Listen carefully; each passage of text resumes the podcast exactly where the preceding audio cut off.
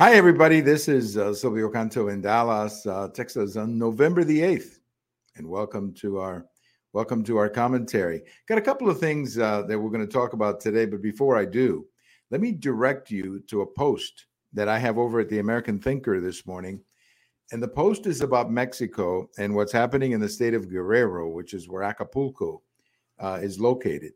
And the problem in the state of Guerrero is that the farmlands are have have been turned into basically cocaine farms where they're growing the the cocoa leaves that uh, eventually become uh, cocaine. And this is because the farmers are making more money you know in the cocaine business than whatever they were doing before. This is creating a big problem for the mexican government. It is also a problem of course for us here in the united states. So it's just amazing. It's just amazing how the cocaine business is now impacting, you know, the farms in in Mexico and making, you know, the farmers make more money by being in the cocaine business than by, you know, growing coffee as they were doing before in those regions. It's uh, it's a scary situation. It's a scary situation, but that is reality uh, south of the border. So check out my post over at the American Thinker today it's called uh, it's the season of cocaine in Guerrero. That is the name of the of the post. Well, I want to begin with just a reaction to the situation regarding abortion. Uh, as you may know, the a constitutional amendment passed in Ohio. The constitutional amendment basically says that a woman has a right to an abortion, and all of this comes from very well organized groups that have basically put this uh, amendment in the, as a referendum in the election. It is not as radical as people are saying that it is because the state still does the ability has the, the ability to regulate abortion. But what it basically says is that the state of Ohio cannot pass a ban against abortion. In other words, abortion has to be legal in Ohio according to this new amendment in the Constitution. And of course, the pro life movement was very disappointed, and they should be, uh, with this amendment. But I think the bigger picture here, the larger picture, is the question of message and how do we handle abortion in the future. And we're going to have to accept a reality that there, there's going to have to be, in whatever we propose, whatever we support, there's going to have to be a window where women can get an abortion. Now, my personal belief is that abortion is, you know, the taking of a life. So, on, on a personal basis, I'm opposed to abortion. But I understand that when you're living in a secular country, that you may have to make some compromises. So, I've always felt that what we should do is say, okay, 12 weeks or 15 weeks or something like that. And then that allows a woman to have an abortion during that time in case of rape, in case of incest, or whatever, whatever other reason. And that way you diffuse the issue. I think when you ban abortion, when you say no abortion, that's a loser politically. Much the other way, when you say that you can have an abortion uh, in the last uh, trimester of the pregnancy, that's also a political loser as well. So the country, I think the country has settled into a position where they are willing to accept abortion within restrictions, and the restrictions are generally 12 to 15 weeks. And I think that's where we should be as a party. We should say, okay, that's what we believe in, and that's what we're going to propose. Otherwise, we're going to have these uh, abortion referendum where the other side organizes and out organizes us and and has you know has a situation where they're winning elections on abortion when they shouldn't be they shouldn't be because the reality is the democrats are the extreme party when it comes to abortion not republicans but they're winning because they're presenting their message a little bit better so i think between now and 2024 we need to work on the message, particularly in some of these more competitive states. We need to work on the message, and the message ought to be that we believe that we're pro life, we're a pro life party, but we're willing to accept an abortion situation or abortion position of 12 to 15 weeks so that a woman can have an abortion if she wants to. And at the same time, you are restricting abortions in the later term of the pregnancy. That's where the country is, or whether we like it or not, but that's where the country is right now. And I think we have to settle on this and stop arguing about abortion because there's a lot of other stories, frankly, that are more important uh, to the country right now than arguing about abortion every every two years. So let's have a a again a we saw this in Mississippi. There is a a law that was passed in Mississippi, which is 15 weeks. Okay, that that sounds to me like a reasonable uh, compromise. 15 weeks, 12 weeks, something like that.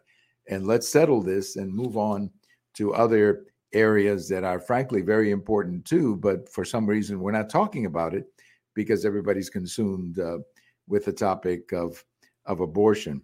Well, in Texas, they had some elections on Tuesday, and the big item, the big ticket item, was the Texas property tax uh, refund. I guess we're all property owners are going to get a tax refund in Texas, and I think that's a good thing. I support uh, the legislature for doing this, and I support the governor for fighting for this. So this is a huge victory for the citizens of Texas. If you're a property owner, you're going to get a refund, or you're going to get, uh, I guess, the opportunity to get some money back, and that's a good thing.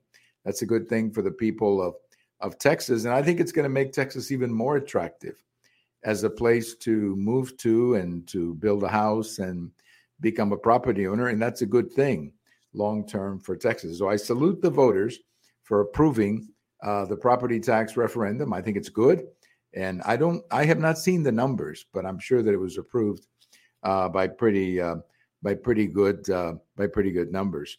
Now the governor has called for another session, and that's to deal with school choice or the vouchers, and with this uh, border law that uh, he wants to pass. Both of these appear to be almost done. I mean, the voucher, they're still negotiating how that's going to get done. I think they will get it done.